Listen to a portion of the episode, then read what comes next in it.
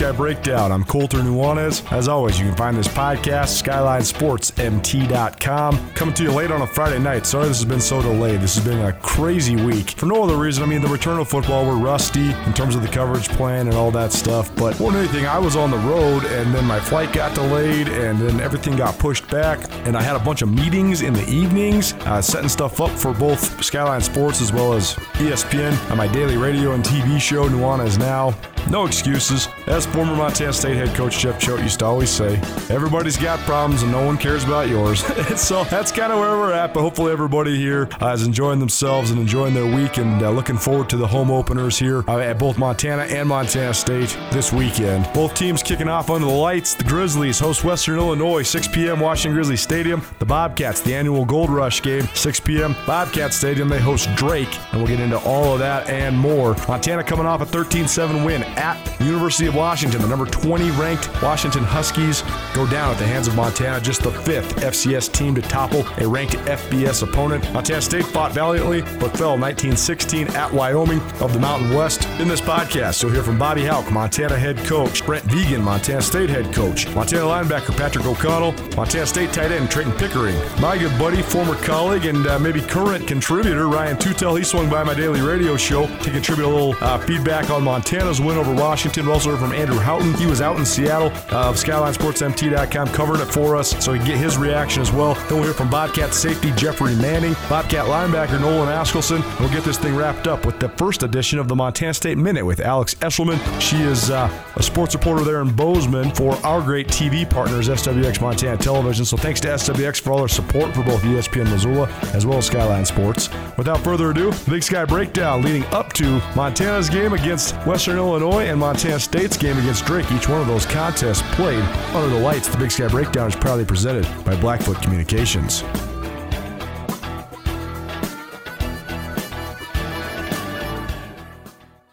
Good. For the first of all, last night I'm driving in my car and listening to Freddie Coleman's show, one of my favorite guys on the radio, and he's talking about Bobby Hauck and the Montana Grizzlies. So this is just the first of many, or I guess the next of many. But I mean, this must be cool. Yeah, Freddie and Ian are, are good guys, so that was fun being on with them. Uh, I think it's good for our university. You know, I think it's good for Montana. I think it's good for Missoula, and I think it's good for the university. So, uh, national exposure is a great thing. I know that you have such a uh, so, so much pride in this university as a whole, not just the football program, but the athletic department and the university as a whole. So, do you sort of see your role as, as sort of helping Montana make a comeback? Because, you know, it has been tough times in Montana in terms of enrollment, stuff like that. But this sort of thing, in my opinion, is so big for the school in general. So, I mean, do you agree and do you kind of see that role that this team has? Yeah, I think we can uh, give the university great exposure and, and great national recognition because our sport's visible across the country and we want to do our part to to help, and we, you know, and that includes not just the University of Montana, but Montana itself. You spent several years at University of Washington. Was that the first time you'd coached there since you left there, though? Yeah, I hadn't been in the stadium since I left there, so that was the first time. What'd you think of the, just the new digs? Because I mean, they, they've done a lot of work on that thing, and it's as beautiful as ever. Yeah, I'd, I'd driven by and seen pictures and been told about it, but it was it was nice. They did uh, they did a really nice job with that the national spin here is you know the FCS team toppling the rank FBS team, but uh, that was a good football team that you guys beat. In fact, a great football team. But did they stack up kind of how you expected? I mean, did they look uh, like you thought when you were putting together the scouting report? Yeah, you know, uh, first games you get a lot of time on on the on the opponent, so you can do a little more in terms of personnel and some of those things. And uh, yeah, they were they were what we thought. Uh, certainly, they're they're, uh, they're I think they're a good football team. It's an interesting dynamic too. The fact that you guys had so long to prepare for them, and now turn around and you're in another game week, and that's sort of the ebbs and flows of college football. But what's that transition like when you go from having months to prepare for your opener to now a couple days to prepare for Western Illinois? Yeah, we uh, you know we believe in routine, and we're into our our weekly routine this week, and if you uh, don't do it that way, I think you can get caught and uh, get beat on any given Saturday. When you're watching the film back, uh, the the fronts, both fronts, played really well for, for Montana, and uh, but particularly the offensive line, I thought was was a pleasant surprise. So, what did you think of those guys' performance, and, and what did they do well? Well, I I wasn't surprised, um, but uh, you know we just we're just fundamentally sound. Um, we've got enough ability to to control the game to a degree on both sides. So it was good. You mentioned this was the biggest win of your coaching career. App State uh, in 2009 was one I remember. James Madison in 2008 in the semis over in their barn. Uh, but I mean, why was this one? What, what, made it special? What made it stand out to you? Why did you think that this was the best win of your career? Uh, just the fact is, is it's the Washington Huskies, you know, and, and they're uh, they're a force and always have been in college football. So that's a huge win, and just you know, you can make a case for a lot of things, and that's what you guys do. You got to fill airtime. For me, that was just kind of a spur of the moment statement, but I think I was right. Absolutely, and, a great win for you, yourself, your assistants, and then your team. Last question for you, Coach. What do you expect Saturday night under the lights, Washington Grizzly Stadium, Western Illinois coming to town? Well, they're they're a good football team. Um, they've got a lot of new faces. A lot of transfers. Uh, they're fast. Uh, their offense can light it up, and I think. Uh, we'll have our hands full with them for sure. Football is back, and Nuanez Now has everything you need to know about the weekend for the Grizzlies, the Bobcats, around the Big Sky Conference, and around the Treasure State in the prep ranks, too. Join Colter Nuanez and other contributing guests for the first hour of each Monday's Nuanez Now, beginning at 4 p.m. for compelling analysis, interesting information, interviews, and more. The Montana Football Hour, the first hour of each Monday's Nuanez Now, beginning at 4 p.m. on 1029 ESPN Missoula and statewide on SWX Montana Television. The Montana Football Hour, presented by Stockman Bank of Montana. Down here, Brick Breeden Fieldhouse, Nuanez now, 1029 ESPN, as well as statewide television, SWX Montana TV. Had a little uh, delay in the flight, so catching up with Brent Vigen after his weekly press conference here at Montana State. Uh, but, Coach, interesting because great performance uh, on Saturday, by the way. Uh, outstanding by your guys. I thought they fought really hard. They played really hard. But this is college football. Now you guys have been waiting for this game for like two years, and now you just have a week to turn the page. So how do you sort of balance it and give the guys encouragement for what you guys did in your 1916 loss to Wyoming? But also now it's another game week, and uh, you got Drake on the horizon. Well, I think today with with not being school, it allowed us to to really take a good look at it with the guys. Um, you know, gave them the day off yesterday and expected that uh, that, that, result to, to, hurt, and I think it did. I, I, think I think we went down there believing we could win a game, and we we played like we believed. Um, our effort was tremendous. I think our you know our lapses at times that. Um, we got in our own way really hurt us, you know, probably in all three phases. And, and I think that the biggest thing we have to do is not worry so much about who we play next, um, but how can we get better at those those details? How can we get better at, at making sure that uh, offensively, if we if we have a chance to open up a lead, we do so. We don't go four possessions in their uh, their end and come up empty. Defensively, if we get back in that scenario, we have um, a lead in the fourth quarter. How do we hang on? Um, special teams wise, if we create a big play. How do we not penalize ourselves? You know, and, and I think our guys uh, took all that to heart, are hungry to get back out there, hungry to get better, and that's what we aim to do tonight with the first practice. When you reviewed the film, what stood out to you? Because you can see, especially from the press box, guys that are flashing. To me, Chase Benson flashed, Daniel Hardy flashed. I mean, Troy Anderson, I know he was sort of feeling his way out, but especially towards the end, he really flashed. Ty Okada. But was there anybody, or I guess uh, just generally, uh, anybody that stood out to you on film? Well, I'll start just generally. I, I thought in the lines of scrimmage, um, we didn't just hold our own. I, I, thought we won.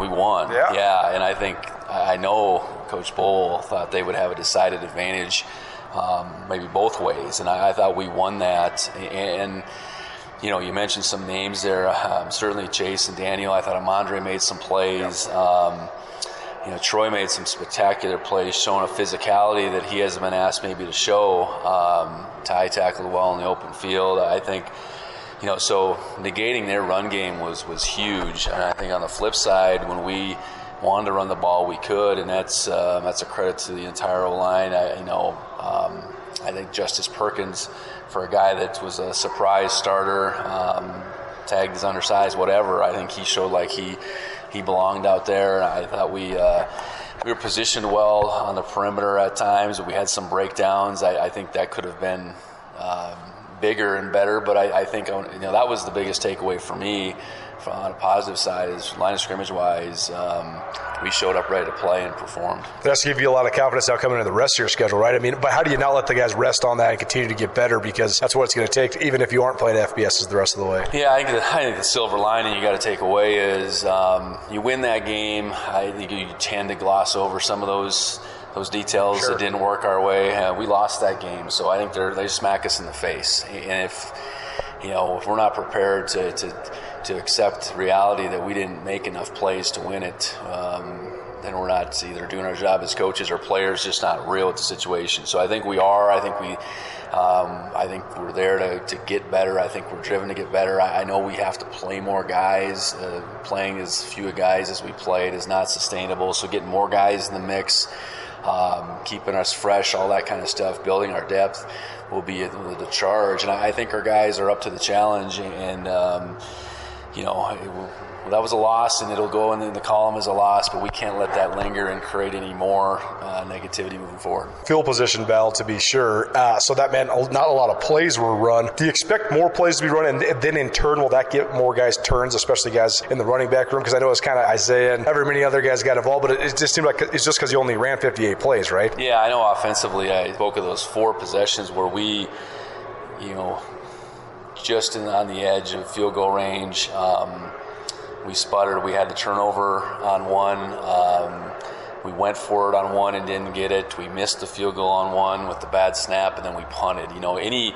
any one of those drives creates more opportunities. Two of those drives creates that many more. So I, I think that that's the key to getting more guys on the field is sustaining drives. Um, you know, we're going to make some big plays, and you're going to you're going to be happy when you score quick, I guess. But to you know, to ultimately, you know, to stay on the field and be much better on third down, I think is the the, the real magic to getting more guys on the field. Do you want your sports news, commentary, and features from a corporate publication? Would you like to hear it from local experts who have lived in your community their entire lives? At Skyline Sports, Colter and Brooks Nuanez bring more than two decades of experience to give you old school journalism with a new age presentation at SkylineSportsMT.com. The Nuanez brothers provide knowledge from a family who lives Big Sky Conference athletics every day. For $8 a month or 90 bucks a year, get access to comprehensive college Grizz and Bobcat coverage at SkylineSportsMT.com SkylineSportsMT.com. Skyline Sports, every day, every season. Uh, Matt McKay, he uh, seemed like he was pretty good in his first start. Uh, but what do you want to see in growth from him uh, both this week and just moving forward in general? Yeah, I think growth, and just I'll say that in general. Um, he needs to own up to the things that the areas he can get be- he can get better. I know um, calling plays for him for Coach Housewright in, in, a, in a first game and, and, seeing how he responds. I think Taylor has to be able to react to, uh, to that as well. And what I mean by that is, you know, I think now we know to some degree how Matt will respond in a game game situation, um, what he do, you know can do what really well in particular, and where, what you know might be some struggles, and try to fashion that the best we can. I. I think he's got the ability to be a real effective player, and I think he's got the the ability to play much better than he did on Saturday. While he did some good things, there was, you know, there was some decision making. Um, challenges, I would say. There was a few throws as the game went along where I think he's got to just put our guys on the on the end of those throws in a little better position to make plays. But uh, you know, we can win football games with Matt. I think he realizes that, but I think he he understands he's got to play a little better too. Coordinators, Freddie Banks, Taylor Housewright, what did you think of their first time calling plays? Well, I thought we were really prepared well, and I think uh, you know defensively um, we more than than kept them off balance. Um, very disruptive up front. I think uh, limited big plays by and large. I know ultimately Freddie would love to have you know that fourth quarterback. That's not our expectation to give up 16 points, but it, uh, I don't I don't think it was the nature of our plan or how we called things. Um, prepared well, though. I think offensively, you know, uh, I think we kept them off balance. Uh, we were balanced, and that's that's the key probably to to, to staying ahead, uh, offense versus defense. Um, you know, and, designing a game plan for the first time and volume and all those things, I think, are something that we'll definitely look at from an offensive perspective. But uh, appreciate the, the work of both sides of football and getting our guys ready and um, I felt like we were really prepared and we you know, coached them up well within the game. Last thing for you then, turn the page to Gold Rush, this is something that people around Montana look forward to all year long. So what do you anticipate, and how do you, you know, let the hype be an advantage for your team, but not maybe not get in the way of, you know, the emotions of the night because it is going to be uh, pretty electric on Saturday night, Bobcat Stadium. Yeah, you know, I've, I've certainly seen pictures. Um, it's, it's certainly a sight to see, but to, to feel it and to hear it, I think will be great. I, I think it helps us having played in a full stadium already, yeah, right. albeit one that was against us, but I think that buzz. This won't be a first-time deal. It'll, I think, it'll help us where the buzz is for us. Um, you know, so we look forward to a great crowd. I think a crowd that's very engaged in the game um, is getting after. Uh, their offense when they're on the field and helping out our defense and, and, and staying quiet and, and, then cheering for our offense as we make plays. So it, it's going to be a, um, an awesome experience for our coaching staff, um, especially us that are experiencing for the first time. And, and, quite frankly, we have a lot of guys that haven't been on, in that stage. Um, uh, in Bobcat Stadium ever, so uh, I'm really anxious for that. Um, so excited to see all all the people down in the gold and, and uh, cheering their hearts out. Blackfoot Communications is actively supporting the communities we serve across Montana and Idaho. We are installing hundreds of miles of fiber in our service territories, increasing the broadband experience in our rural communities. We are delivering remote workforce solutions for our business communities. We are creating new, innovative solutions for our local entrepreneurs and enterprise organizations. Learn how your company can benefit. Call today at 541 5000 or go to blackfootbusiness.com. Blackfoot Communications Connect to more for unquestionably committed coverage of Montana, Montana State, and Big Sky Conference athletics from a homegrown local source, you can count on Skyline Sports. The grassroots news gathering organization is owned and operated by Colter and Brooks Nuanez, a pair of Missoula natives and University of Montana graduates. For the best sports journalism in the state, you can choose to buy local when you choose to buy Skyline Sports. For $8 a month or $90 a year, you can get the best coverage available at SkylineSportsMT.com. Skyline Sports, every day, every season. We're going to welcome in a guy that I love watching play football, a guy that I recognized when he first got to the University of Montana. I, I recognized him in practice right away, and I remember asking for an interview because I knew he was going to be a guy that could make an impact. And now here he is as a second year as a starter, and he is truly making an impact. This is our Grizz Star of the Week, presented by Bob Ward Sports and Outdoors. And our Grizz Star of the Week is Patrick O'Connell. He's a junior linebacker out of Kalispell Glacier High School, and a guy that was one of the leading – uh, members of the Grizzly defense that stuffed the Washington Huskies on Saturday. Pat, I know you just got done with practice. Thanks so much for taking a minute for us here at ESPN Radio. How you doing, my man? I'm good. How are you doing today? Very, very good. We got Riley Corcoran, voice of the Grizz, here with me, Colter Nuanez, as well. And Pat, let's just t- start with the broadest and biggest question of the day. You guys walked into Husky Stadium and you smacked the Washington Huskies. You dominated the game physically. You guys overwhelmed their offense with your pass rush and your run defense. And you guys walked out with a 13 7 victory, one of the biggest wins by Montana or an FCS school over a ranked FBS opponent. What's it been like for you the last couple days as you sort of compartmentalize and absorb this win? Yeah, um, it's been a crazy experience, especially with uh, all the uh, people that are supporting us and myself. Um, all the text messages, everything on social media, and everything. It was a surreal moment. Um, everyone had a great time. The experience was a once in a lifetime, and now we're on to the next game. So we gotta get ready for that one and Pat, 10 tackles, three TFLs, two sacks. I mean, I, I want to just go back to the speed of your guys' defense. And you guys were flying around. You were getting the edge, and you read that play fake so well on the sack of Dylan Morris. Just, just maybe speak a little bit of how you were feeling on the field with your guys' speed. We, we heard all week about Washington's size on the offensive line and their talent. How much did that motivate you guys, and how much did you feel that your guys' speed was the true X factor? Yeah, we knew that uh, that the Huskies were going to come out and be fast and physical, and we were practicing for that all week. Um, but we know what we had as well. So our speed and our physicality, we feel like that uh, we could outmatch it, and uh, we we went out on the field and we did that. Uh, you see the first drive there, um, they kind of put it on us. We had some guys doing a little too much, including myself. Um, we let the speed get to us a little bit that first drive, but then we buckled down, and uh, you saw the rest of the game, and the rest is history now. Grizz Star of the Week with Grizz linebacker Patrick O'Connell here on Nuanez now on ESPN Radio. And Pat, talking to you guys, listening to everybody from around the team, the coaching staff, I think the people that were least surprised by this victory were those that are on the Montana Grizzlies. How have you guys got about cultivating that level of belief uh, within your team? You know, it comes from uh, the coaches. They instill that in us, um, telling us that everything we do has a purpose to it, and everyone truly buys into that um, and believes that what Coach Hauck and his staff are, are doing for us um, has a purpose. Everything to it has a purpose. So the guys on this team are great. Um, we have a, a great culture, culture of dominance, and everyone's buying into that. Um, so it's you can't beat you can't beat that when everyone's bought into it. And Pat, your story is phenomenal. You came, obviously, you were a star at Glacier, and then you went to Mary. And I want to talk about the, the time from Mary to Montana. What were your expectations coming in to the Grizzly football program? And to obviously be the star that you are now has taken a lot of hard work and determination. But just that process of going back from the D2 school Mary to, to giving it a shot here at Montana and then being a star, what has it been like to have it all come full circle for you?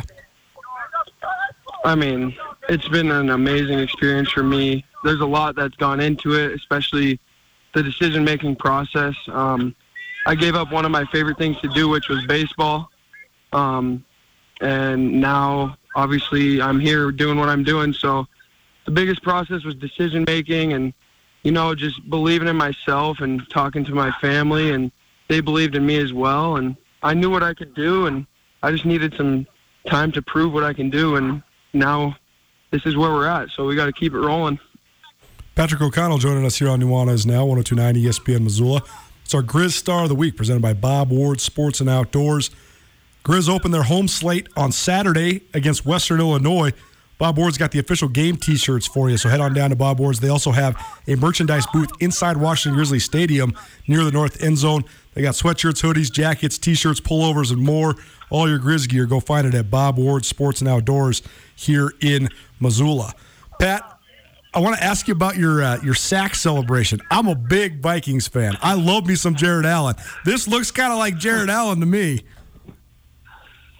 Yeah, I just kind of did it one game. I mean, I was watching some highlights before a game, and obviously I saw Jared Allen. My my family, some of my family members are Vikings uh, fans, and I've seen him do it before. And I honestly don't know why I started doing it, but I did. So I'll, I think I'm going to switch it up a little bit every once in a while, though. Hey, hey, if you if you get enough sacks where you can have multiple sack celebrations, let it roll, my man. That's that's a good thing. But I, I got to tell you, it makes me real happy to see Patrick O'Connell uh, do a little calf roping in the middle of a, a football game. Uh, let's talk about moving forward now because you guys do have your home opener here against Western Illinois. And uh, as we know in college football, win or lose, it's on to the next one, no matter what. So, how do you hope your guys, uh, you with the Grizzlies, refocus as you guys have uh, a night game Saturday evening on the horizon? Yeah, I mean, we talked about it after the the win on Saturday that we can enjoy it on the plane ride, we can enjoy it on Sunday, but then once we get to the facility on Monday, then it's time to focus on Western Illinois. And I think we have a team that is really focused on that really bought into hitting the weight room early in the week, um, getting our film study in, getting all the practices we need, um, and uh, we're super excited to get uh, into Washington Grizzly this weekend.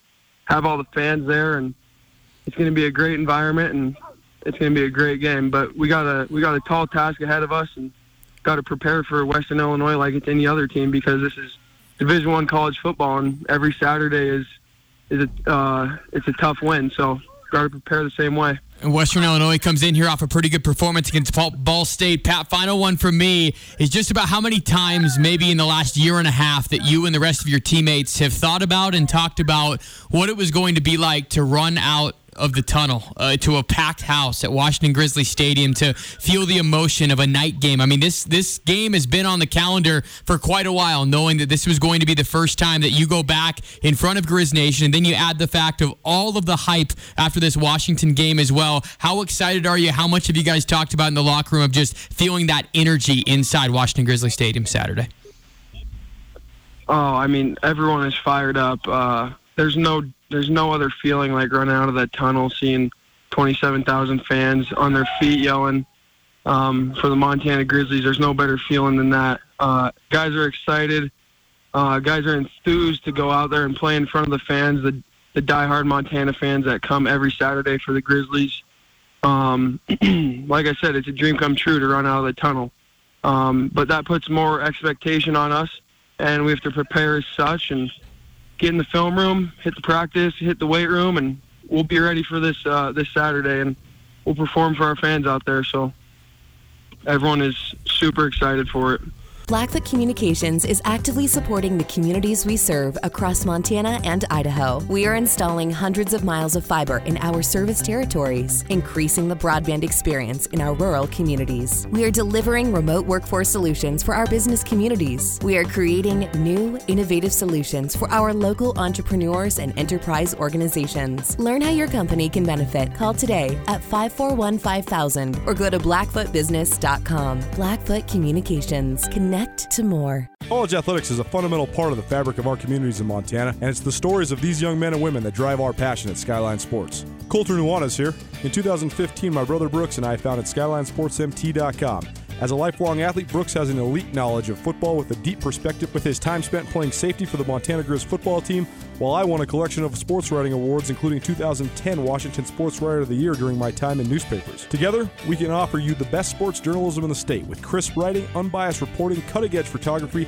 and a grassroots feel that belies the corporate takeover of modern media this day and age. As Montana natives, we have a deep historical knowledge of the fiercest rivalry in the West. We share a combined 22 years' experience involved in the Big Sky Conference. That experience gives us unparalleled knowledge of Montana, Montana State, and Big Sky Conference athletics. If you'd like to experience this with us, visit SkylineSportsMT.com and subscribe for only $8 a month or $90 a year. SkylineSportsMT.com. Every day, every season.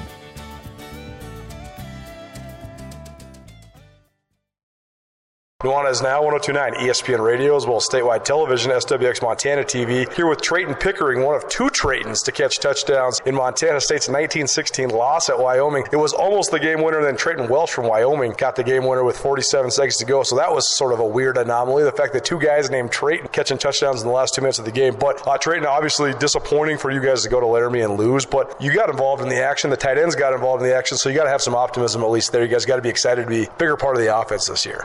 Yeah, definitely. I mean, uh, having a new OC in house, right? I mean, uh, offense has changed a little bit, and it's been nice being able to be more involved in the passing game and help out in that way. And uh, uh all the tight ends are obviously excited, and uh, everybody's just thrilled that I mean we get to be more part of the offense and be more dynamic in that sense this is one of my favorite parts about covering college football in Montana is just the, the meshing of different backgrounds, guys from all over the country. I mean, Raleigh, North Carolina couldn't be farther away from where you're from in Sunburst, Montana. I asked Matt McKay after the game because I was trying to, you know, cheer him up a little bit because he was a little disappointed. I said, "Do you have any idea where Sunburst, Montana?" He said, "Hell no, I have no idea where Sunburst, Montana is." But that is, it's kind of cool, right? I mean, you're catching touchdown passes from a guy from a person, you know, two million person city, and you're from, you know, six man football. Yeah, exactly. I mean, it's nice. I mean, that's kind of my favorite part about football is, I mean, you get to mesh with all these guys from California, Alaska, over on the East Coast, North Carolina. I mean, you get to learn a lot of new backgrounds, especially coming from such a small town. I mean, it's pretty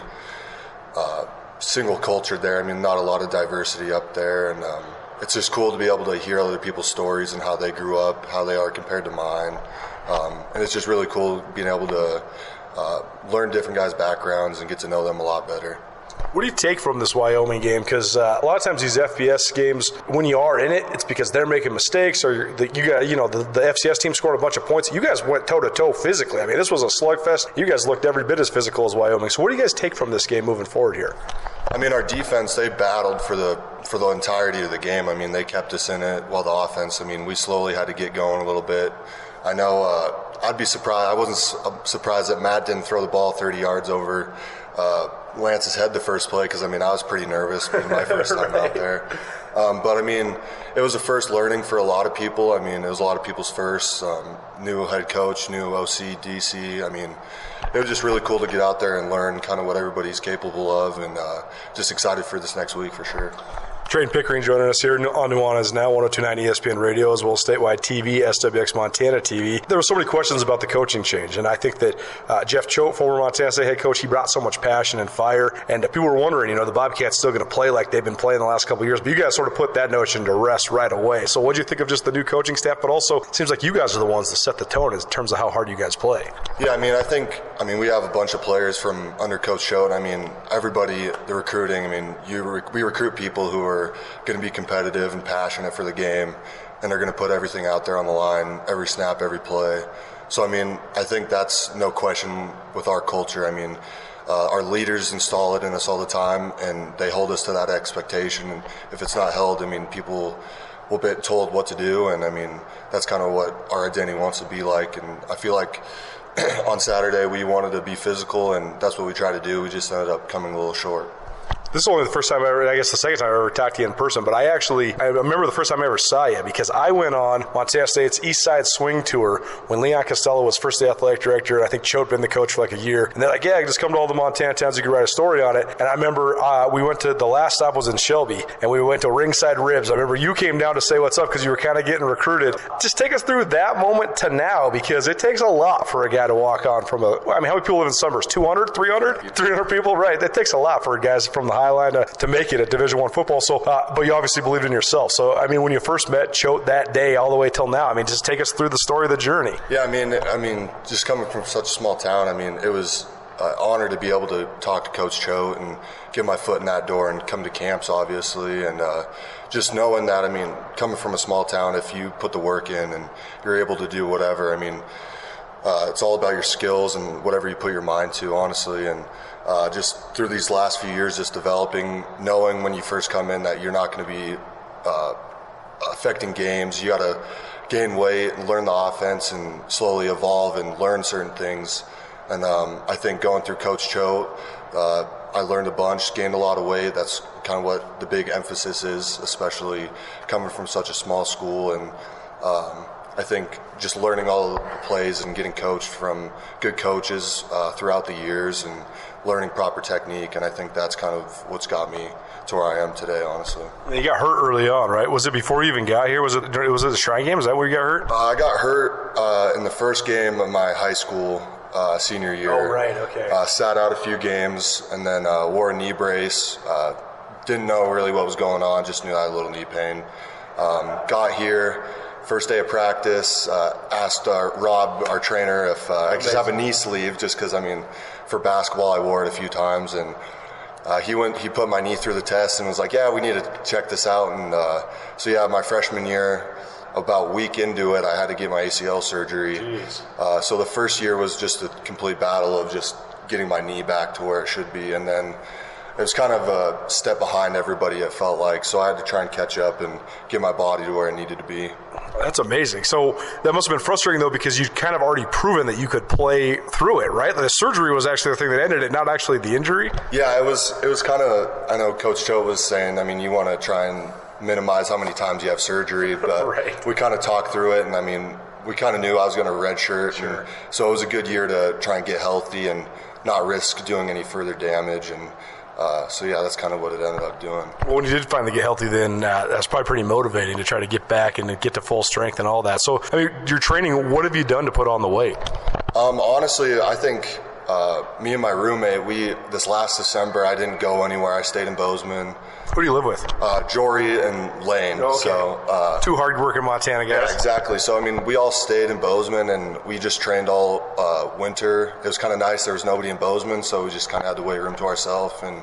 Uh, just ate every day, lifted every day, and uh, I feel like that's kind of when I mostly put up the weight on, and that's kind of when I felt better about my body and strength for sure. Uh, you guys' media crew was doing a fun little thing where they had a little camera at the base of the locker room after, every day after fall camp, and it's just a question. You guys answered it. But I think that the two biggest answers for uh, who do you want to get stuck in the wilderness with? Who's going to save you if you're just in the middle of nowhere? We're Jory Choate and Lane Sumner. So you got to feel pretty good that uh, you guys are going to survive a long winter here in Montana, right? Oh yeah, definitely. I know. I know they were pretty excited about it. I don't know if Lane got all the votes that he wanted, but I mean, if I were to say, I, did, I didn't take the survey, but if I were to pick, it'd probably be Lane. But, yeah. Um, Why is that?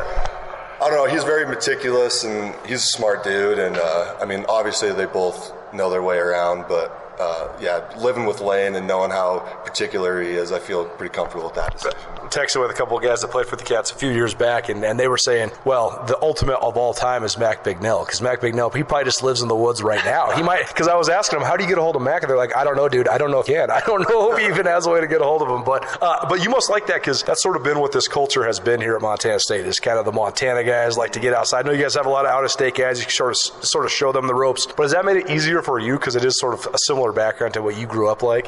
Oh yeah, definitely. I mean, we all kind of have similar personalities. We like to go out and be a little adventurous, and I mean, they even get me out of my comfort zone more often than not because.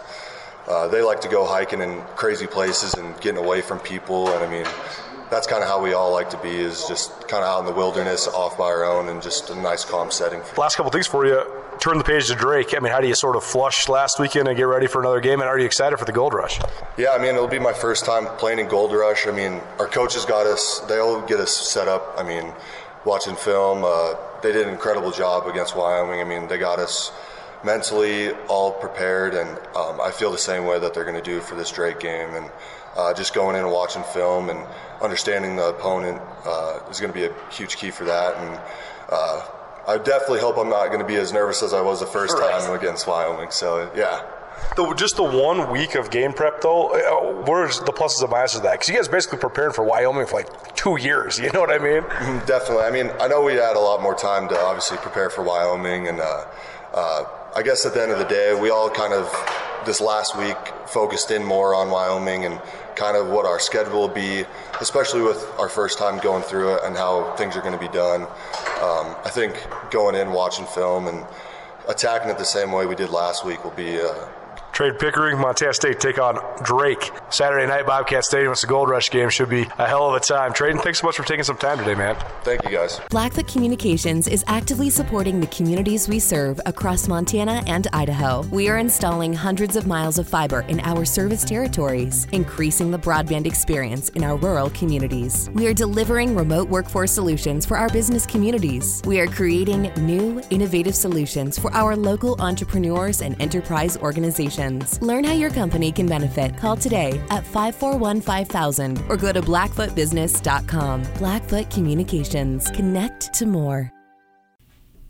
Speaking of Ryan, Ryan Tootell in studio with me, Colter Nuanez. It's Nuanez now on 1029 ESPN Missoula. Uh, you have a lot of ties to that neck of the woods out in Seattle, Tacoma area. Mm. I know you followed University of Washington sports quite a bit throughout your life. And, uh, obviously the Grizz back in the fold, so that was must watch TV, anyways. But just your impressions on Montana's uh, pretty remarkable 13 to seven victory over the number 20 ranked team in the FBS. Well, I mean, on one hand, I could sit here and just do you know two hours on it. On another hand, everything's just so obvious. Sure. I mean, it it, it was it was uh, unbelievable in the hyperbolic sense how well they played, how hard they played. I thought the thing that was very surprising is that they were the better team. When you see FCS teams play Power Five schools, to say nothing of nationally ranked Power Five schools, there is always a talent gap. There is always a size and athleticism deficiency. There was not in this game. I mean, there there's some spots, but by and large, it looked equal. And in that respect, and where it was not equal was in just the effort and execution. And one thing that uh, has perhaps been talked about, but I haven't heard about it. But I, I have got to take my hat off to Coach Hauck and the entire staff because they coached the pants off the Huskies 100%. and their staff. Hundred percent. Period.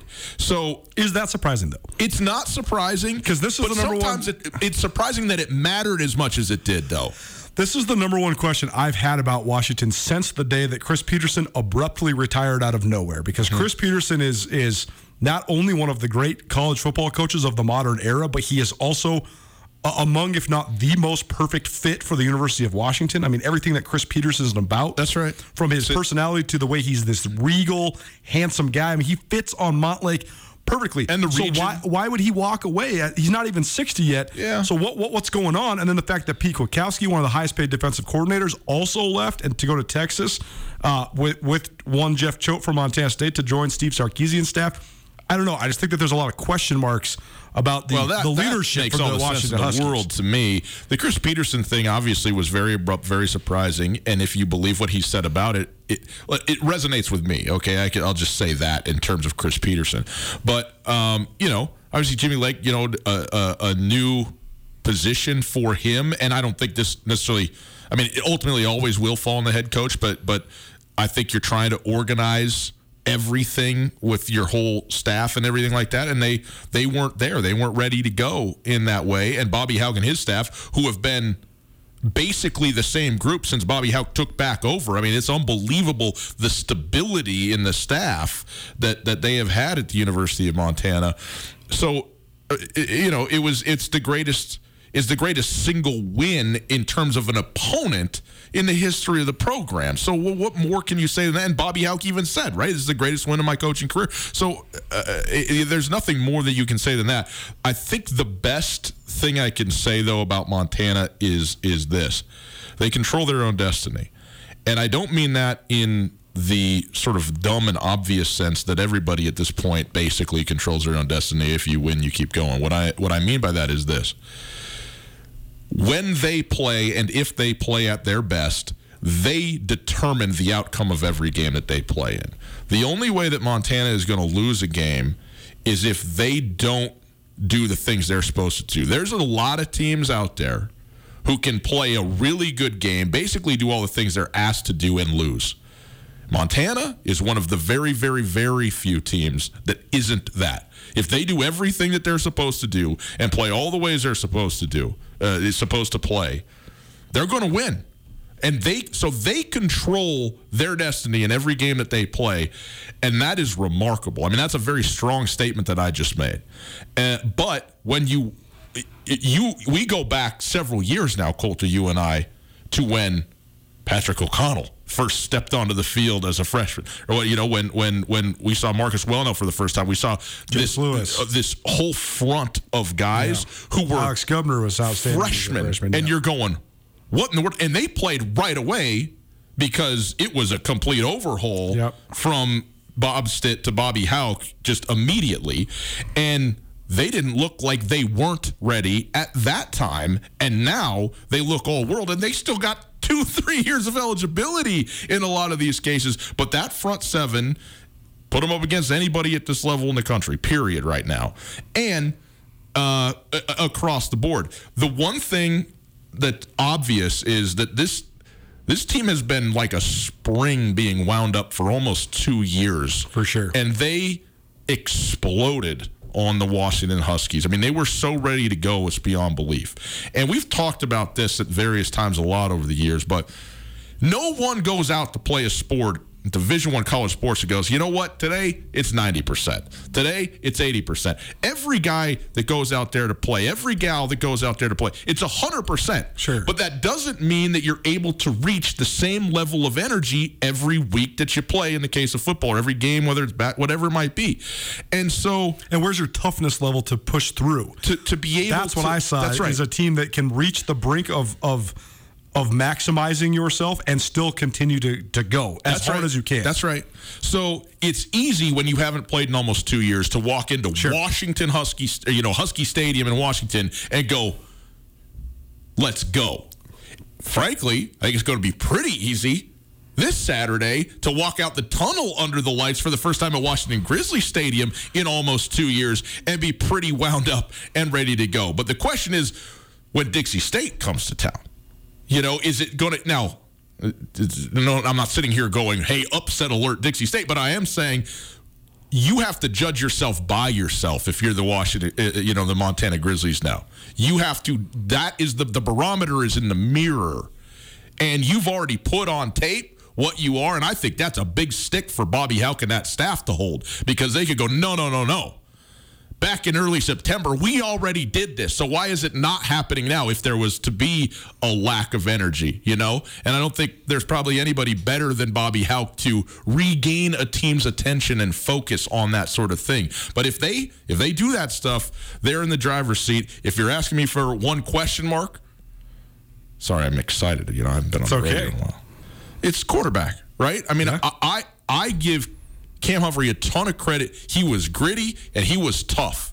He Mm-hmm. scored the only touchdown the team scored in the game, and he made some plays. He did. He also missed some plays. He did. And I didn't think that he looked scared. I didn't think that he played scared. I think he just missed some stuff. Like For you- sure. he had an overthrow. it happens. He he, had he also had his security blanket was the number one guy on the scouting report because the most proven offensive weapon returning for Montana is Sammy Akem. That's right. And Washington has two NFL corners, and they 100%. put they put the best one on Sammy Kim.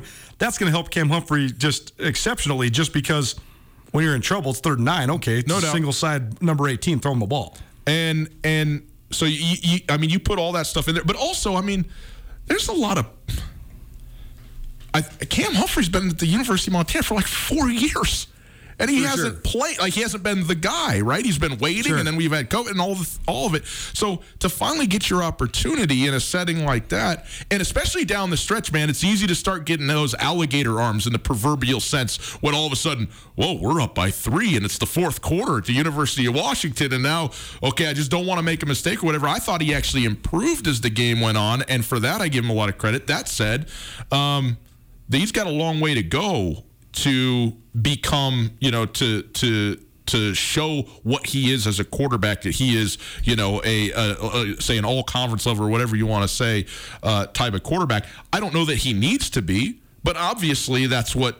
The University of Montana wants him to be. It's what he would want for himself, certainly. Uh, and so that's the that's the one sort of spot that I want to see. Like, how's it going to go?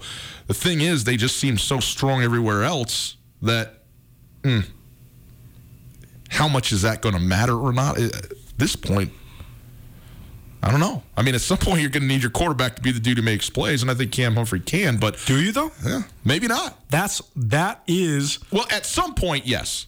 If you want to talk about the like going postseason and making a run in the postseason, yes, you will need that.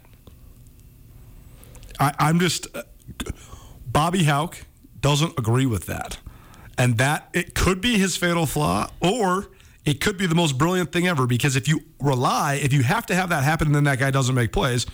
I mean, let's think about this. Last time the Grizz played a season, 2019, relying on the quarterback to make plays was why the Grizz didn't make a deeper run because Dalton Sneed being hurt made their offense less diverse, and then Dalton Sneed throwing five picks against Weber State was their demise in the playoffs. Understood. But there is a difference between relying on your quarterback to be the guy and needing your quarterback to come through in moments, you know? And that's what I think they have, especially, I mean, they're down at least two running backs, right? Mm-hmm. And maybe, you know, just got, got a, a, a ding in that game. Hopefully, you know, everybody cares comes back and all that. But, um, you, you need your quarterback to make some plays. He doesn't have to be the guy, and and we've talked to Coach Hauck about that explicitly. And you're right. He he's like no, like he doesn't have to be the leader, the captain, the best player, anything like that. You need, but you do need.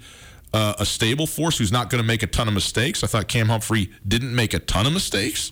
He didn't make the big mistakes, which was huge, but he he he is going to need to be better. Blackfoot Communications is actively supporting the communities we serve across Montana and Idaho. We are installing hundreds of miles of fiber in our service territories, increasing the broadband experience in our rural communities. We are delivering remote workforce solutions for our business communities. We are creating new, innovative solutions for our local entrepreneurs and enterprise organizations. Learn how your company can benefit. Call today at 541 5000 or go to blackfootbusiness.com.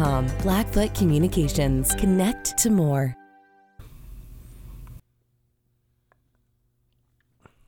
Well, sometimes the best decisions in life are the most spontaneous ones. And we made a spontaneous one last week.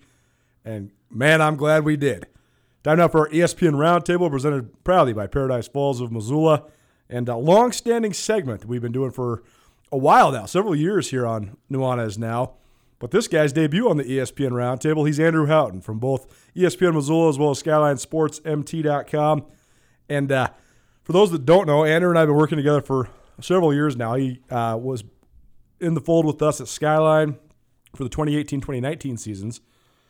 Bobby Hauck's first two uh, back at the helm for Montana, and uh, then he spent some time in Pocatello, Idaho, and then he's been back here with us at Missoula Broadcasting Company as well as Skyline Sports for a couple months now. And we were sort of waffling on what we were going to do for our travel plans. I knew I was going to Laramie. I got a cheap flight out of Bozeman. I got a good friend in Denver, and I thought it was a good storyline. Brent Vigen returning to the place he spent seven years uh, coaching with the Wyoming Cowboys, and then his first game as Montana State's head coach. And then we were sort of waffling back and forth on if we were going to send a team or a reporter or whatever uh, to Seattle to watch the Washington Huskies host the Montana Grizzlies. And uh, last minute, we decided, let's go. We're going to send Andrew over there. So I uh, figured it out. And uh, it was so interesting because, like, 10 days out from the game, I was sitting there thinking, man, you know, Montana maybe hang around and, you know, respectable 42 14 loss or something like that. Maybe they closed the gap a little bit from their 63 to 7 loss back in 2017.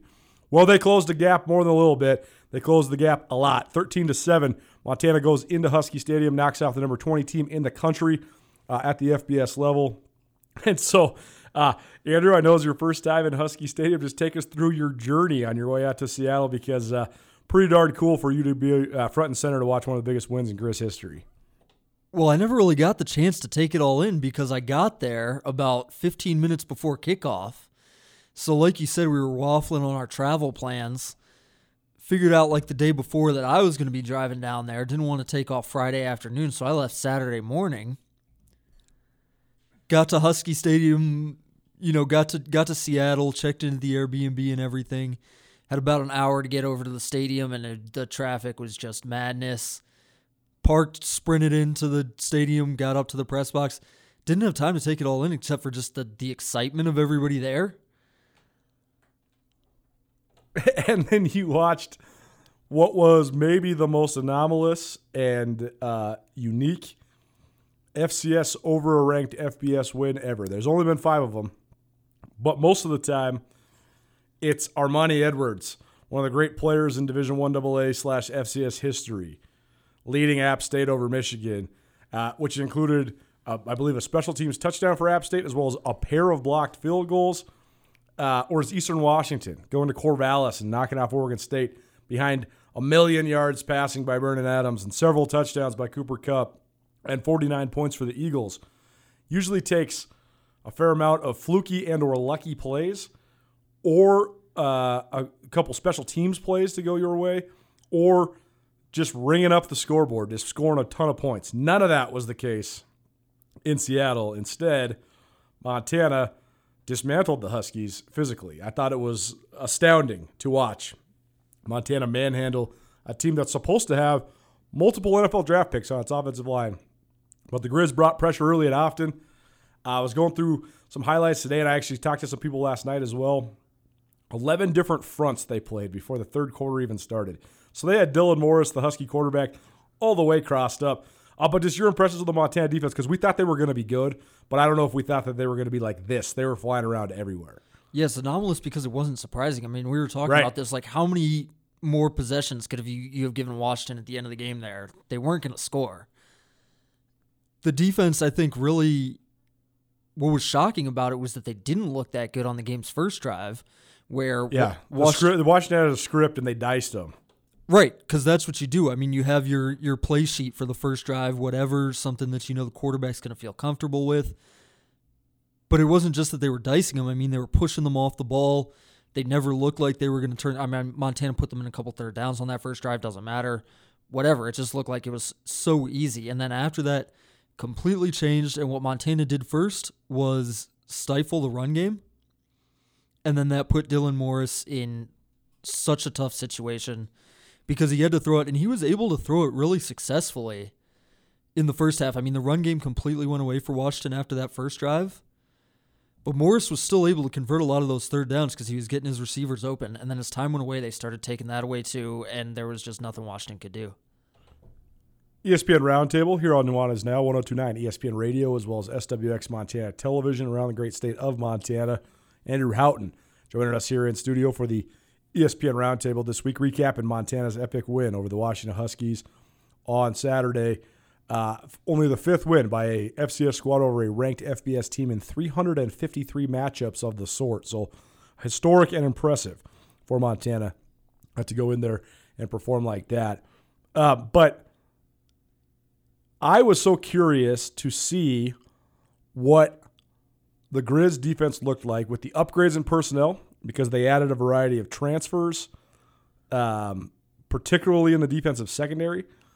Uh, but I was also interested to see when Montana can play just straight hardcore cover two on the outside. What's the middle of the defense look like? And this was exactly, I think, what they have always dreamed this defense would look like. It's been a smoke and mirrors defense where they get, I mean, as Bobby Hauck said in the preseason, the fact that Alex Gubner led the team, he's the nose tackle, led the team in picks, and the fact that uh, Robbie Hauck, I believe, was second or third on the team. He's a strong safety in sacks, sort of shows you the smoke and mirrors. But uh, now it doesn't look like a gimmick. It looks like um, just a swarming, and just unbelievable unit. So um, this is sort of the the the dream of what Montana wanted this defense to look like, right?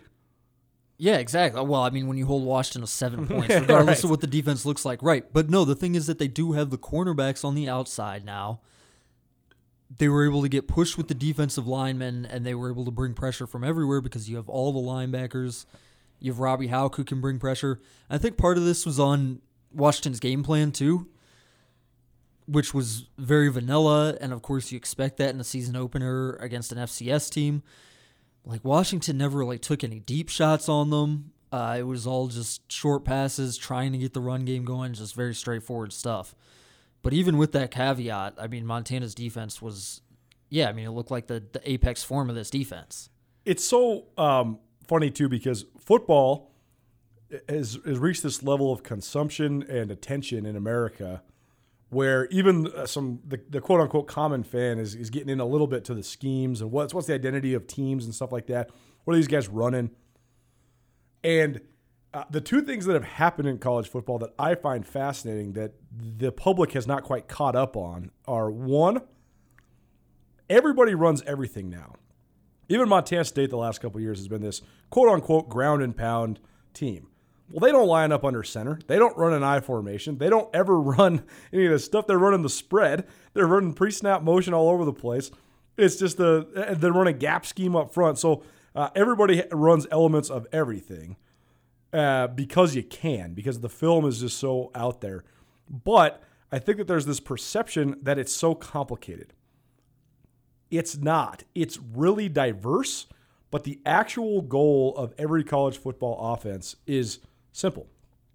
Get a guy in space, especially a guy with a weakness in space, and make him miss.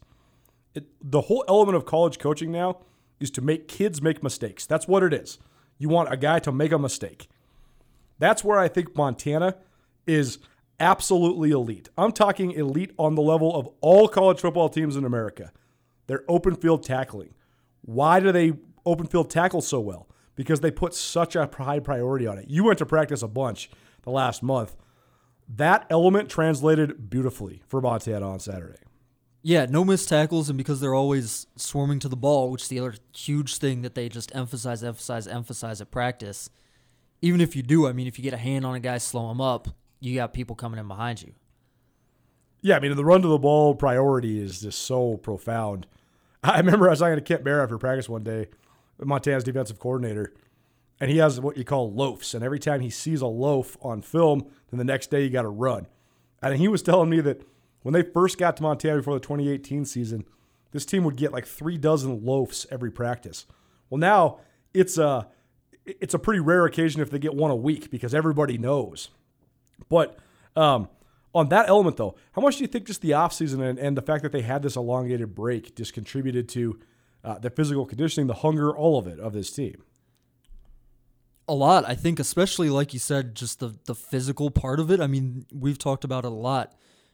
Even from watching the first fall practice, I mean, you look at some of these guys, you just just look at them walking on the practice field or walking into the stadium, whatever. They look different, changed, right? And I think that was a, that's a huge part of the open field tackling thing too. I mean, you can want to do it all you want, you can want to get to the ball all you want. You've got to be able to to physically match up with these guys, and like we saw with you know, Patrick O'Connell dragging Dylan Morris down like a D1 quarterback, just chasing him down, chasing him out of the pocket. He's not getting away. I mean, Montana has those guys now. No question. ESPN Roundtable, presented by Paradise Falls in Missoula. Andrew Houghton joining us here on uh, 1029 ESPN Radio as well as statewide television, SWX Montana Television. About 15 minutes out from Todd Stepsis. He's the head coach for the Drake Bulldogs. They make their way to Bozeman for the Gold Rush game on Saturday. Also, hoping to catch up with Ryan Elliott, the head coach for Western Illinois, uh, sometime later on this week, as well as Western Illinois makes their way uh, to Missoula for opening night game. Dual non conference night games. This is the first time in my career I can remember this where both squads were opening up at home the same Saturday under the lights. So with beer now too. With beer now too. Yeah. Uh, prayers to the uh, security people, man. I, I uh, Missoula's gonna be wild on Saturday night. I tell you that. I hope they uh, have about double the security, but hopefully everybody just keeps it between the ditches. You know, be happy, have a good time. No, no fighting or anything like that. Let's just uh, let's keep it on the straight and narrow and uh, enjoy yourself. But also, don't waste too much time in the beer garden because the whole point of college football is to watch the game. I, I have to remind, particularly Grizz fans, this often uh, but both Bobcat and Grizz fans a little guilty. Third quarter is a little sparse sometimes, but uh, maybe not as many people will leave if they can just go get a beer right out back the south end zone. So that'll be fun. Um, but Andrew, the Montana's 13-7 win over Seattle sent shockwaves across the country. Certainly an awesome victory for Montana, but it was not a perfect victory.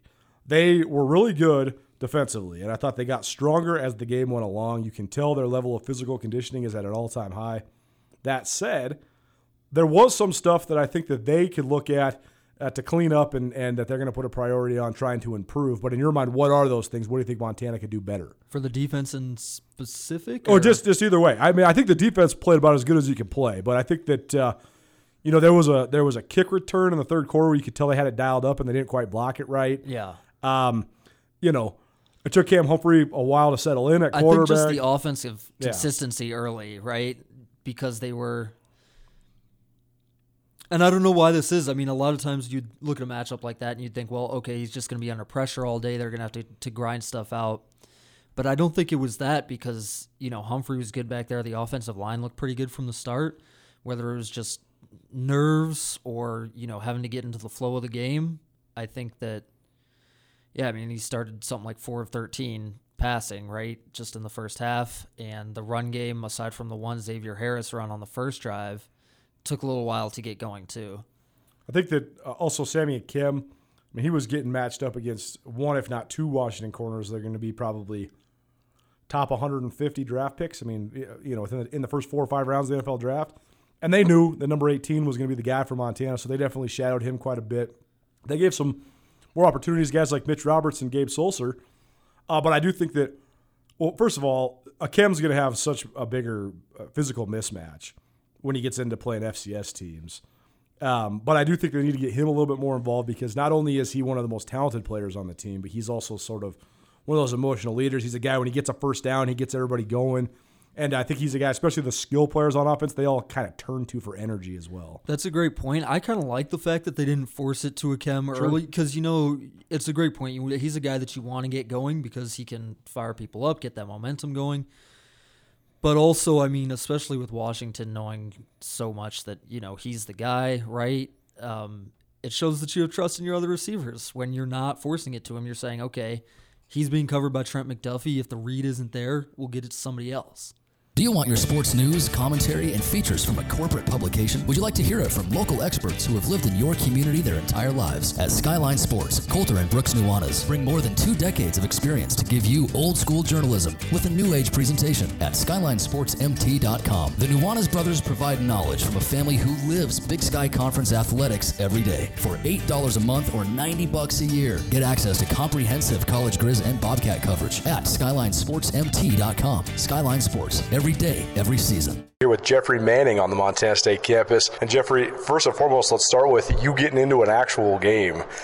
You came to Montana State, what, January of 2020? So this must have been like the longest wait of your life. Uh, it um, was crazy as I was talking to my dad the other day. It just felt good to like you said, getting here last January, finally getting out there with the guys, being able to run around, it feel good. Physically, you guys all look so good. You think that's a product of getting a chance to just lift and train for a couple years and not actually have to play a football game? I would for sure credit it to that year we had off. We were just constantly grinding, working, working, and I, uh, like you said, it it shows Saturday, I would say.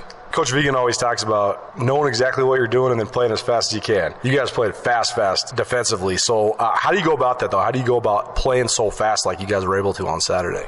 I think that ultimately comes down to our preparation. I would say we had the fall camp, we had the year, so we was constantly just working, and then the last couple of weeks we just really focused and dialed into what we had to try to accomplish on Saturday. We just fell short, but I would say our preparation was shown. How do you guys digest Saturday? 19 1916 lost by the Bobcats to Wyoming in Laramie. You guys controlled the game, man. I mean, you guys, it seemed like you guys were the better team. A disappointing way for you guys to lose for sure. But how do you sort of balance the fact that you guys went toe to toe with a tough Mountain West squad, but also probably disappointed to lose? Um, it ultimately hurts to fall short, but I would say that just comes down to putting all three phases of the game together. And I would say we showed glimpses of it here and there, but I feel like when we put it all together, we'll be a force to be reckoned with. What do you think of the performance here front seven? Seemed like the, especially the D line was causing a lot of havoc. Uh, what's crazy is that was actually my thought just watching the game For film. sure. I would say the front seven ultimately dominated up front, showed their physicality, showed how dominant they can be, and I feel like I just love playing behind them. Wyoming came in that thing with a, a highly touted offensive line, and, and the center was a potential All American. But number 41 for you guys, Chase Benson, had his way. I mean, how, what about Chase, though? Because you played at a high level in the Pac 12, but it seems like Chase could probably play anywhere because yeah, he's pretty tough. Oh my God! So what's crazy since I've gotten on campus and just working, being around Chase, it's just his work ethic is just second to none. It's just he's a he's a beast to say the least. One of the strongest guys on the team, too, right? Oh my God! It's I wouldn't say it's close. I wouldn't say it's close. Turning the page now. I mean, college football, it's up next. Can't dwell on the, pre- the previous result no matter how well or how bad it goes. So, uh, what do you think of, of this upcoming game? And you got to be excited yourself personally to be playing your first home game in Bozeman. Uh, so I've heard the hype around Gold Rush. Finally getting out here, I'm just really excited to showcase not only myself but the whole team in front of the Bobcat fans. So I'm really looking forward to that. Any insight on Drake? You guys probably haven't really looked at him yet, huh? Uh, we haven't really. We're really just still finally digesting the Wyoming game. So we're probably just gonna. I want to say we get a look at the film today and just start our preparation. It's Jeffrey Manning, junior safety for the Montana State Bobcats here on Nuanez Now. Thanks for joining us, Jeff. Thank you. First of all, say us to the defensive effort against Wyoming. You guys played so fast. Coach talked about that for like a month. Know what you're doing and play as fast as you can. How do you actually go about doing it, though? Um, you know, just getting in the game, just not thinking, just trusting that coaching, all those reps for 20 months. You know, just banking on those, just playing excited, playing with great effort, um, flying around to the ball. Just yeah, just trusting the coaching. They had us prepared, really dialed on what they were going to do. Obviously, the new OC they threw some new things at us, but just trusting your instincts, trusting your, your football IQ, and just playing fast and just having fun out there. Really is all it was. That 20 months, like you talk about, how much did you guys improve just in certain areas like conditioning, strength, you know, the details of the game, basically?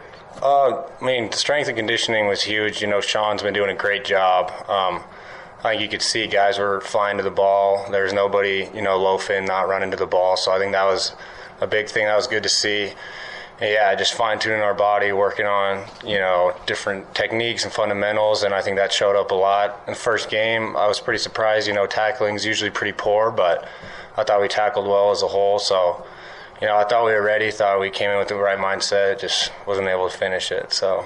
You probably expected to rotate in a little bit with Troy and Callahan, but then Troy's, you know, he's kind of in and out, but you seem to answer the call pretty well. So when you first go out there, what's going through your mind, and how are you able to sort of rise to the occasion? Uh, you know, I just going into the game, I just wanted to be ready. I knew obviously wasn't starting, but I knew I was going to get some time. I just wanted to be ready from my first play in, not have you know a drive to get settled in. Just wanted to be able to get in there and not have a step down from them. You know, I'm going in there and need to just keep that level of play that they bring to the table. They're obviously both great players, so just trying to rise up to their level and and keep that going when I get there. Don't let anything you know fall back. So just, just trying to focus on that and just playing fast again. The, the Grizz kind of have a, a lot of Montana linebackers. There was a story about that. Obviously, you guys, the, the three that mainly played, are, are Montanans. Um, how much pride do you take in that? Um, a lot. That's a big thing here. I think we like to pride ourselves on is linebackers are a tough group. You know, they're leaders of the defense. They're the glue. They got to bring the front guys together with the back end. So, being leaders out there, and then you know, being leaders on the team, and bringing that Montana aspect to the team, and making sure everybody understands how important the state is. I think that's a big thing, and just being the Montana tough, being those kind of kids that are in there getting dirty every play, and just making sure that we're representing Montana the right way. What did you think of Troy in his first game back? Oh man, he flew around. Um, first time, obviously playing inside backer, but he, yeah, he's amazing. Just finds the ball. You know, sometimes things were a little new for him, but you can tell it's just you know, like coach likes to say, check whoop ass and just go make a play. Just not sure what you're supposed to do, just go hit somebody. And, you know, he did that a lot and he hit some people pretty hard. So, yeah, it's great sitting behind him, getting to learn from him, you know, see how he goes about his business. It's, it's really an honor and trying to learn as much as I can from him. What are you most looking forward to Gold Rush being back at Bobcat Stadium for the first time in almost two years? Uh, I'm just excited. Those fans are going to come out and see us, and I know they've been waiting, and I know we're all ready to put on a show for them. You know, it's it's a Bobcat faithful right there. That's you know a big part of why we all come here and play is because of those guys, and just excited to put our product out on the field for them to see, and you know get that energy going back on campus and the city and in the whole state, really. How'd you react to uh, Grizzlies upset? Uh, you know, it's cool to see. I think it's good for the conference. Um, you got some friends over there, you know, not friends during the season, but, you know, I know them. So, yeah, good for the conference, good for the FCS, and just going to make it that much sweeter, and we beat them in November. So, Did you uh, did you hear from those friends? um, I don't really talk to them as much during the season, but, you know, after the season, we'll reminisce about it. I'll dive into it with them, see what they have to say. I'm sure it was a cool experience. Yeah, I mean, you obviously have a, a very you know Montana connection to all of this. Um, does, so uh, does that does that especially with you almost being an FBS team as well? Did, did it did it hurt at all? Was it was it tough, or, or do you just kind of focus on how close you guys were? Um, yeah, it's tough. We definitely didn't go in there for any moral victories. We wanted to win the game, so at the end of the day, we didn't get the job done. But you know, we played well, competed well. I think played a, played them a lot tougher than a lot of people were expecting, and you know that's good and all. We can take pride in the way we played, but didn't finish the way we wanted. Still a lot of things we can get better at, and a lot of stuff on tape that we can learn from. So. You know, there's good and bad. Um, obviously, yeah, I wanted to win, not how we wanted it to go, but proud of how we played. Yeah, do you guys take pride in, in seeing being able to play with FBS and also seeing other teams in the conference do do the same thing in the first week? Yeah, absolutely. I think this week, obviously, a lot of those FCS teams were rose up to the occasion. I think people are starting to take notice that there's some good football being played down here. There's some good players. The competition doesn't fall off like a lot of people might think it does. You know, there's talent everywhere across the country. So, yeah, it's good to see. I think it's really great for the whole conference and this whole division right here. So, How, how important were those defensive linemen to, to having such a good performance? Oh my gosh, Chase Benson is a freak, man. He's when he takes up two blockers, it makes our life a whole lot easier for sure. And then sometimes he takes up three, sometimes he just slips them all and makes a play. And then obviously, uh, Mondre and, and Mondre and Hardy on the edge, just getting after the quarterback, keeping him contained, setting good edges, allowing us to run inside out to the ball and just fly around. Yeah, without them, we would really be nothing at the linebacker room. So yeah, all the props to them. They they bust their butts and it showed up for sure. For unquestionably committed coverage of Montana, Montana State, and Big Sky Conference athletics from a homegrown local source, you can count on Skyline Sports. The grassroots news gathering organization is owned and operated by Colter and Brooks Nuanez, a pair of Missoula natives and University of Montana graduates. For the best sports journalism in the state, you can choose to buy local when you choose to buy Skyline Sports. For $8 a month or $90 a year, you can get the best coverage available at SkylineSportsMT.com. Skyline Sports, every day, every season. And You're obviously rotating in, and, and that the defensive line had another seven or so uh, uh, subs in. Um, that's something Freddie and talked about a lot of, of, of rotating guys in. And how, how important do you think that was to be able to play so well for the whole game, but the freshness there?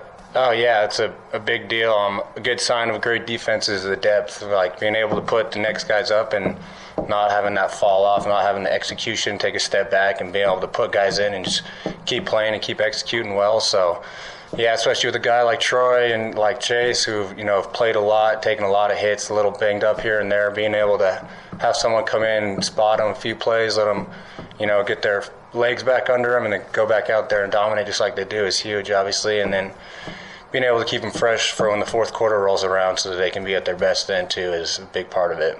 Specifically, what do you think of Daniel making that transition from outside linebacker, but then also, you know, being a real threat now, especially as a pass rusher? Yeah, he's he's a freak, man. Uh, I think the thing to me is just his physical transformation from the last time we were on the field. He's always been, you know, a great athlete, a well-built kid, fast, can run, can jump, all that. But he just put on 20, 30 pounds of straight muscle, and you can you can see it just looking at him. Just the dedication he put in in the off season into his body and to learning football. You know, he hasn't been playing super long, and just the time he spent with coaches in the film room, diving into film, really learning the X and O's and offense or offense and defense. Really, just you can tell how much different he looks and plays. Plays a lot faster. He kind of took the thinking out of it. That's kind of the thing I think he struggled with early on was just overthinking and.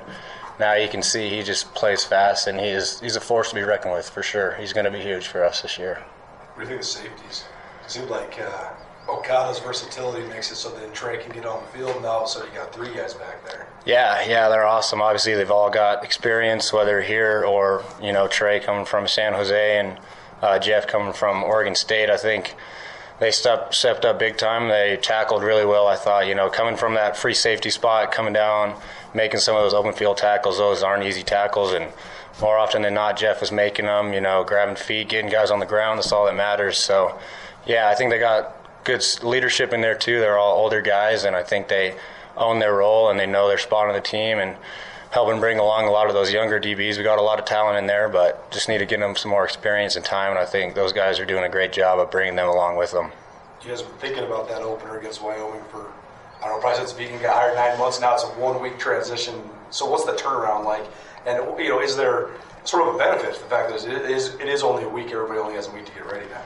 Yeah, definitely. I mean, it's just kind of 24 hour rule, whether it's a win or loss. You know, you got 24 hours uh, after the loss, of course, lick your wounds and get over it, or if it's a win, celebrate 24 hours, move on to the next one. So, yeah, a little more sense of urgency with the shorter time. Really, just got to take that much more time to dive into the film and the team and the personnel they got uh, and start studying up more. So yeah, it's, it's, a little different. Definitely, just just a sense of urgency just raises that much more.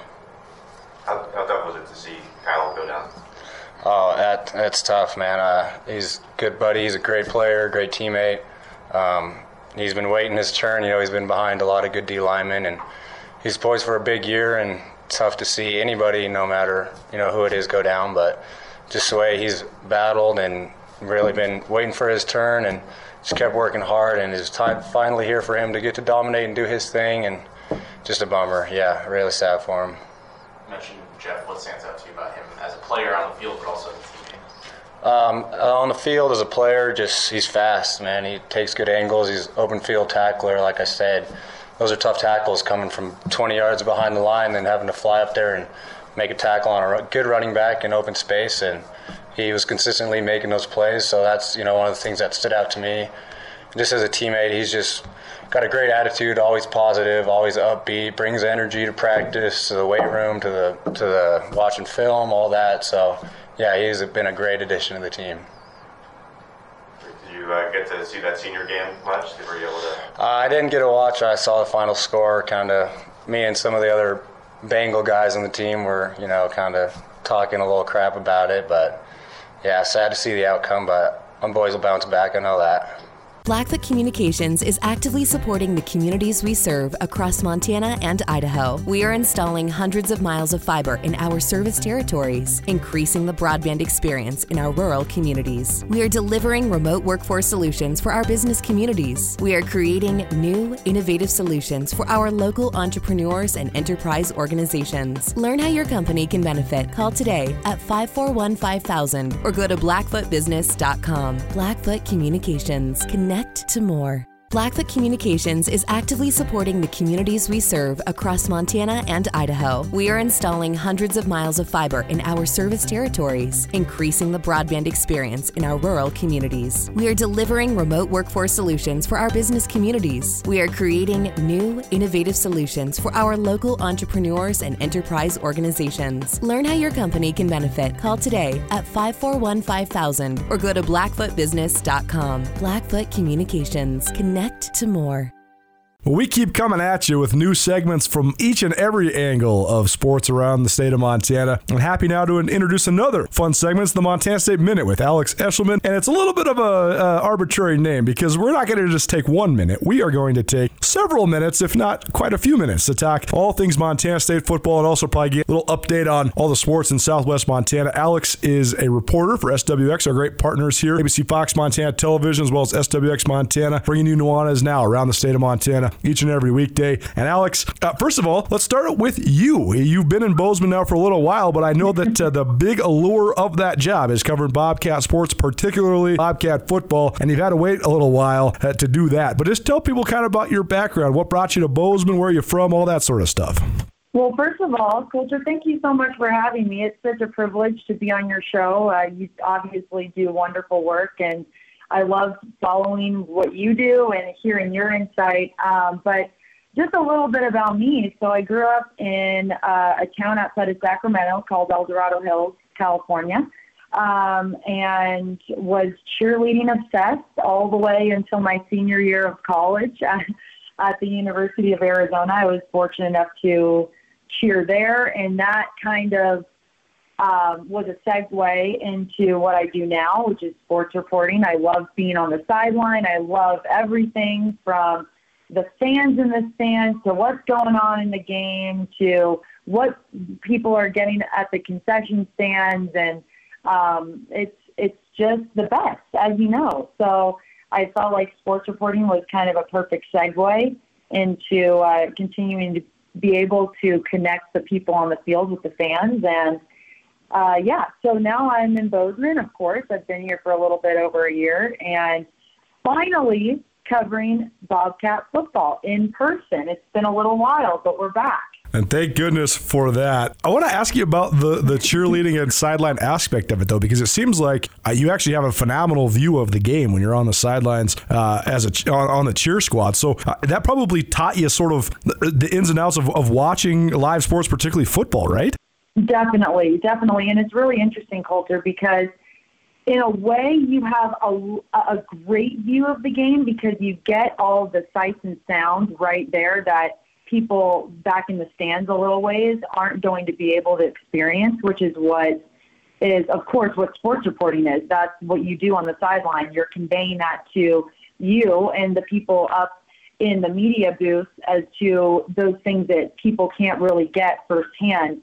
Uh, but other than that, I mean, I would say the the people in the media booth and people maybe higher up in the stands get a get a better view in terms of what's going on. But for sure, um, cheerleading gave me the insight that I needed to be a sideline reporter in the sense that, uh, you know, paying attention to all of those little things that people can't get sitting in the stands. It's Montana State Minute with Alex Eschelman. She's a reporter at SWX Montana Television, our great TV partners, bringing you Nuanez Now around the great state of Montana on statewide television each and every weekday. And Alex, let's talk about uh, this last year or so covering MSU football because uh, interesting time to be sure. I know that uh, Jeff Choate and his potential departure and then ultimately his actual departure, it sent shockwaves across Montana. It was a huge storyline. And I know you got a chance to sort of be around Coach Choate, but never actually watch him coach in games. Uh, but then Brent Vigen takes over. And so right. just take us through sort of that whole saga from your perspective because it's probably sort of interesting to get to learn to know a coach uh, like Choate, but then have him kind of leave and now have to acclimate to a new coaching staff. Totally, Colter. And uh, I, I tell this story all the time. So, a big reason why Bozeman was intriguing to me, I actually had a good friend, Kevin Kassis, uh, who played, of course, for the Bobcats. Growing up, we went to high school together. He played for our high school team. And uh, all before I got to Bozeman, he spoke so much about how amazing Coach Choate was. Um, and unfortunately, I wasn't able to really um, cover Coach Choate, of course. I didn't get to cover him in a normal season. But in the few Zoom calls that we're all on together, especially in that time of COVID and in those press conferences, I mean, he just captivates you instantly. He, I mean, his presence is so captivating. And I think that the Bobcat fans, I like to describe it as this. When Coach Choate finally decided uh, to make that move to Texas, it was like the breakup that you go through where you think this person is like your one. This is for sure.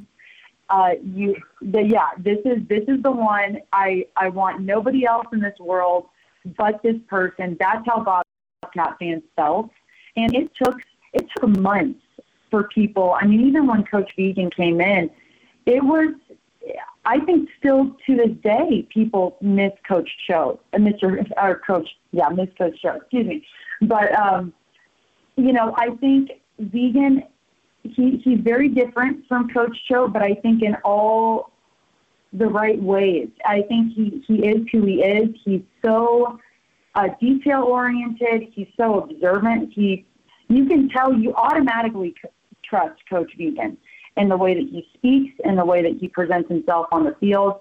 Not saying that you didn't feel that way with Coach Choate. They just have completely different personalities and coaching styles, at least what we've all experienced. Um, but Vigen, I think, has definitely won over uh, Bobcat Nation so far. Uh, I think it'll be interesting to see how it goes uh, on throughout the season. And not to mention, both of their families are amazing too, just top notch families, their kids, their wives. I mean, they're top notch. No question. It was an interesting experience being down in Laramie too, because I was talking to you guys and then the media corps, a couple people that never really got a chance to cover Choate in a game perspective. And I was telling you guys, man, uh, you know, Choate was always going to be a good soundbite, but you never knew when he might just yeah. rip your head off. And uh, Vigen, you don't have to worry about that at all because he is such a just a tempered and a deliberate guy. And I do appreciate uh, that consistency. Alex Eschelman joining us here. It's our Montana State Minute, taking an inside look at the Bobcat uh, athletic department specifically right now because we're rolling on football season. And Alex, I know you were on the sidelines uh, for the game in Laramie, Wyoming, uh, as Montana State fell 1916 to the Wyoming Cowboys some impressions from the sidelines. What sort of things did you hear and see? What did you think of the atmosphere, and what was your overall take on the game?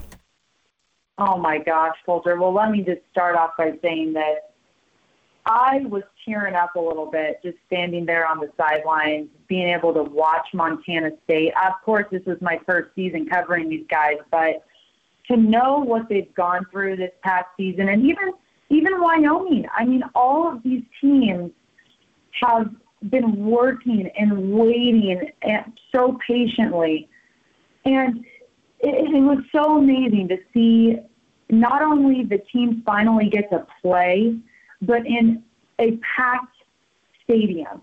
Um, and and I, I have to give credit to Wyoming. They did a great job. I mean, that was a fun game day atmosphere. They were playing classic rock. They had uh, it just felt very fitting to Wyoming. It was a classic like cowboy type of oh, you know old wild wild west type of feeling. Um, and it was loud and aggressive. And I mean, it was a perfect opener to finally having football again, you know, as normal as we can have it at this point. Um, and from the game perspective, I think. I think Coach Vigen, truly, I don't think this could have been other than winning the game, of course, but this was a perfect opener for him as a head coach. Obviously, it was a little emotional for him. You, I mean, you were there. He was talking about how weird it was making that drive from Cheyenne, where we all stayed uh, the night before, to to Laramie, and how many times he's done that drive. And the coaches on the other sideline are like, you know, brothers to him, players like sons. It was an emotional outing for him, but. Uh, he followed that up with saying, "I'm a Bobcat now, and these are my guys, and it was cool. I I don't know if that that season opener could have been much better. What do you think? Well, I think that uh, honestly, Montana State was the decided uh, better team, which I thought was a little bit surprising at first, but it was proved over and over again uh, throughout the game. I think that when you get in those mm-hmm. FBS games, the two things that you really worry about are one, the depth of the FBS team against the FCS squad, and two, the line of scrimmage, the way that uh, the FBS teams usually can dominate the line of scrimmage, especially late in the game. But I thought Montana State absolutely proved the notion that they have a couple of the top fronts in not only the Big Sky Conference, but the FCS. I think that they'll be able to dominate the line of scrimmage against pretty much everybody they play this year because they dominated the line of scrimmage against Wyoming. And I also think that it's probably, you know, internally you could look at it like, okay, a narrow loss with FBS squad, good start to the year, but I think that they let some things get away. I think if they play a clean game, you know, you don't have a hold on Willie Patterson's punt return mm-hmm. for a mm-hmm. touchdown, or you don't have a couple penalties down in the red zone that allow Wyoming to get their first touchdown, or you don't have a broken coverage late in the fourth quarter that kind of helps Wyoming score their go ahead score. Uh, all those things, you clean those up. I mean, I know it's woulda, coulda, shoulda, and probably the the one thing I actually haven't touched on on this show yet. So thank you for for leading me to this. But uh, I thought that the the backside counter play that Montana State ran to Isaiah Ifanse after they had run frontside counter multiple mm-hmm. times. And Ifanse, the mm-hmm. turf monster, came up and bit him, and he slipped and fell on the field. That was dialed. Right. That play was perfect within the script. And if he didn't fall, I think he scores. I think Montana State wins that game. So that's probably the, the most undertold part of the mistakes. But I do think that if you're the Bobcats, you can take some positivity because you went blow for blow with a tough Mountain West squad. But I think these guys are disappointed because I think they knew that they were the better team and they let, they let one slip away. Yeah, I, I couldn't agree more. I definitely think they're disappointed, but I also think that's a little more fuel to the fire um, for you know not only the 14th annual Gold Rush coming up here this weekend, but also just moving into the rest of the season. And I think, like you said, little things that just need to be cleaned up. These guys can't beat themselves, and I think those are things that you can easily correct and build off from. Um, and you know, it was.